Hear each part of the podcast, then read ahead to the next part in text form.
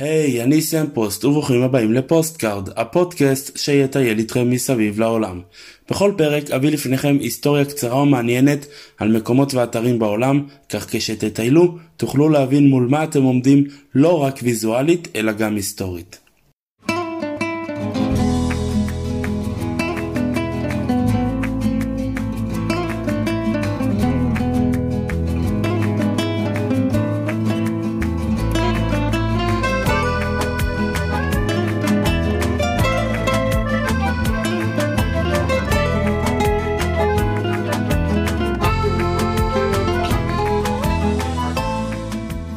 והיום נטוס כשעה לשארם א-שייח שבמצרים, ומשם עוד כשעה לקהיר, ואז ניקח אוטובוס או מונית וניסע כחצי שעה לאחד המומנטים העתיקים ביותר שנשארו עד היום, ואני מדבר כמובן על הפירמידות של גיזה במצרים.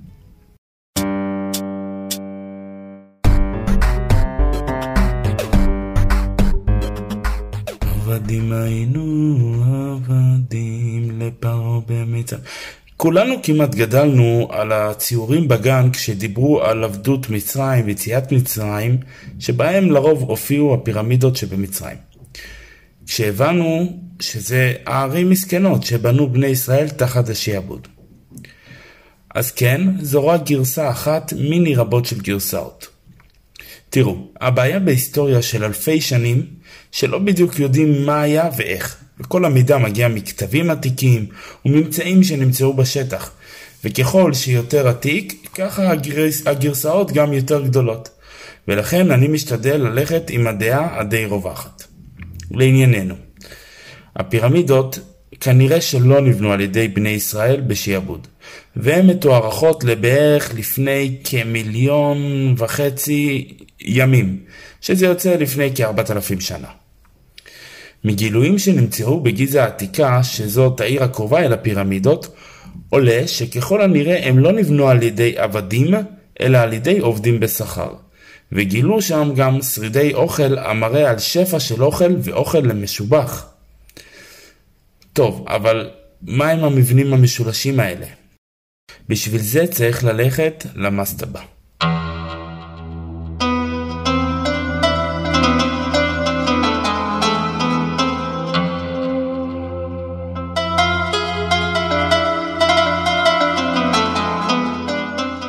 כשבן אדם נקבר אחרי שהחתים שעון בעולם הזה, נהוג לשים מעל הקבר מצבה או סימן מסוים כדי שידעו שקבור שם מישהו.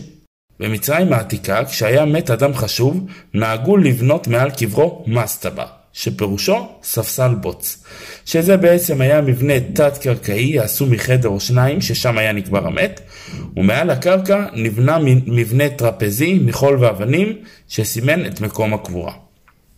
וככל שהאדם היה יותר חשוב, ככה המסטבה הייתה יותר גדולה. עד שהגיע המלך ג'וסר, כאלפיים שנה לפני הספירה, והחליט שמסטבה רגילה זה לא בשבילו. והאדריכל שלו בנה מסטבה על מסטבה על מסטבה, כך שנוצרה הפירמידה הראשונה, אומנם מדורגת, אבל הגיעה לגובה מכובד של כ-60 מטרים. וככה נבנו להם כל מיני סוגי פירמידות במשך השנים. הפירמידה הגדולה שאנחנו מכירים כיום נבנתה על ידי המלך חופו. גופו נבנה מסלע גרנית גדול, שהובא כמה מאות קילומטרים משם במורד נהר הנילוס. שאר הפירמידה נבנתה מאבני גיר, ממחצבה שהייתה במרחק של כמה מאות מטרים מהמקום, יש אומרים של כמה קילומטרים מהמקום. והפירמידה הגדולה של חופו עשויה מ-2.3 מיליון אבנים, שכל אחת במשקל של 2.5 טון. אז איך סחבו אותם? מציור קיר שנתגלה, שבה רואים מצרים סוחבים פסל של אחד המלכים במשקל של כ-58 טון, כשבתחתית הפסל עומד אדם ושופך מים על החול. מכך הסיקו החוקרים שאם שופכים מים במידה נכונה, אז הם מורידים את מקדם החיכוך בצורה דרסטית, כך שכ-20 איש יכלו לסחוב אבן במשקל של כ-2.5 טון. כמה מאות מטרים בצורה קלה יחסית.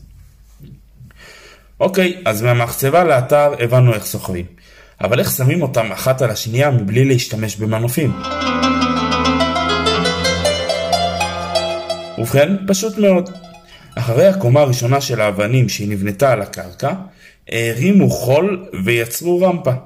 וכך הרמפה גדלה וגדלה עם כל קומה שנבנתה עד שהגיעה למחצבה. כמובן שהיו צריכים לשמור על זווית מסוימת כדי שיהיה אפשר לעלות עם האבנים. ככל הנראה זה היה פתרון רק לרוב הפירמידה, כי אז כבר הרמפה הגיעה למחצבה. אז את החלק העליון יש כמה רעיונות לגבי איך העלו את האבנים.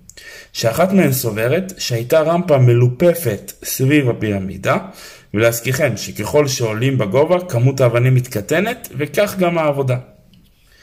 זמן הבנייה מוערך בכ-20 שנה ובין 7,000 ל-100,000 פועלים.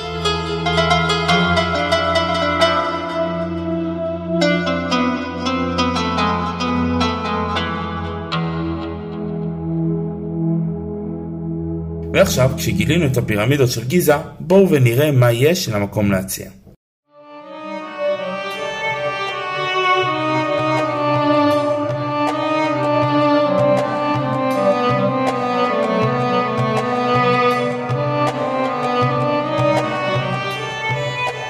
במתחם הפירמידות של גיזה ישנם שש פירמידות, שלושה גדולים ושלושה קטנים.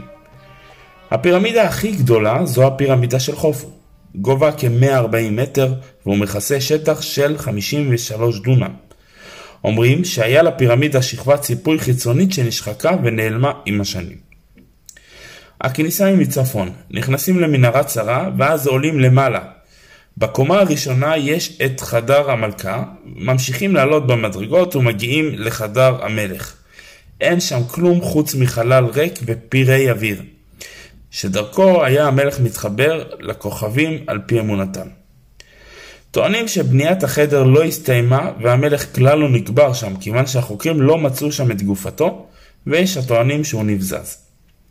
על פי האמונה המצרית העתיקה, קברו של המלך הינו הבית שלו עד שיחזור. שם הוא מתייחד עם האלים. ולכן, למיקום ולפתח היו משמעויות אסטרולוגיות בעיקר. ולכן גם בסמוך לקבר נמצאה אונייה ענקית שאמורה לשרת אותו כשיחזור.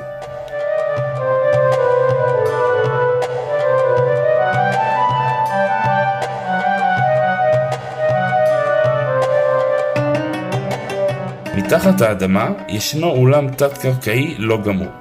הפירמידה נראית אמנם בעלת ארבע צדדים, אבל יש לה שמונה צדדים, כשכל צד קרור טיפה ואפשר לראות את הטלת הצל בימים מסוימים בשנה.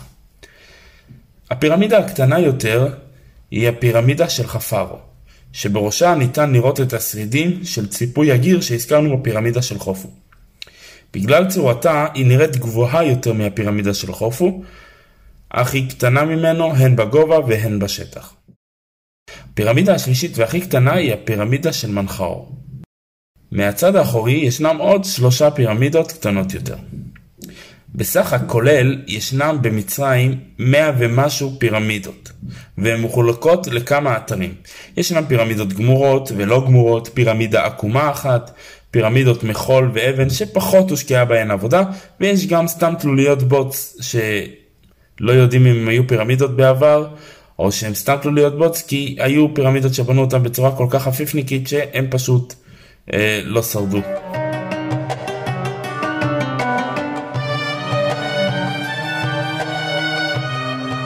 בסמוך לפירמידות ישנו את אחד המבנים הגדולים ביותר בעולם שנחצבו מסלע יחיד והוא נקרא הספינקס הגדול של גיזה. הוא בנוי כגוף אריה עם ראש אדם שככל הנראה עוצב בדמות פניו של חפר. כמובן שלא יודעים בדיוק מתי יצרו אותו ולמה הוא שימש ודמות פניו של מי מסוטט עליו, משערים שכנראה זה היה לשמירה.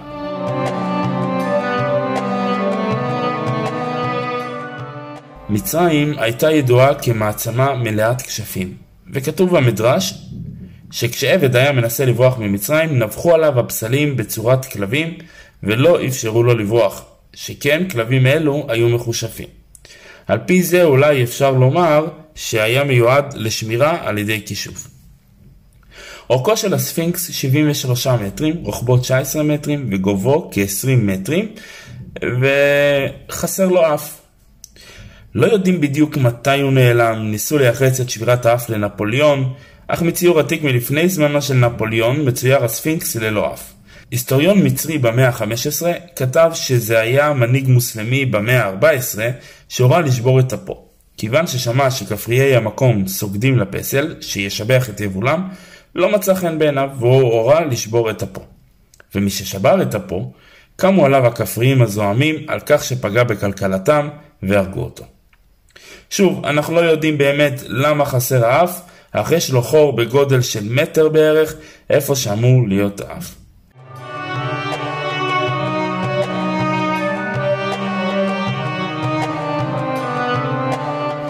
הפירמידות של גיזה הוכרזו על ידי יונסקו כאתר מורשת עולמית, וזהו הפלא היחיד ששרד משיבת פילי העולם העתיק, אתם תוכלו לשמוע את הסיכום של זה אה, בפרק הקודם על צ'יצ'ה ניצה, והוענק לו תואר של כבוד במעמד הכרזת פילי תבל החדשים.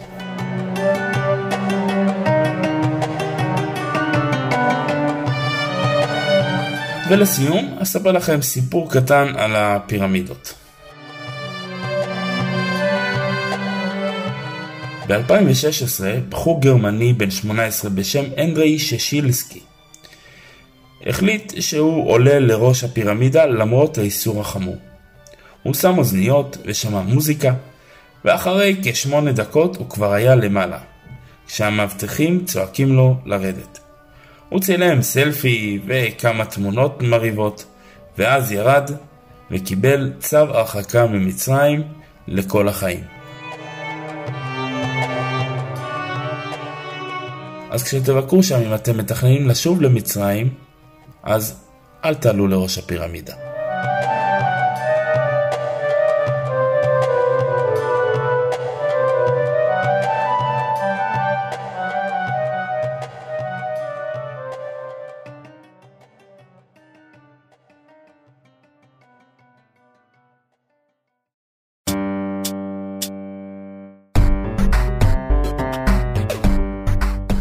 ועד כאן להפעם. אשמח שתספרו לי אם אהבתם או כל ביקורת מועילה.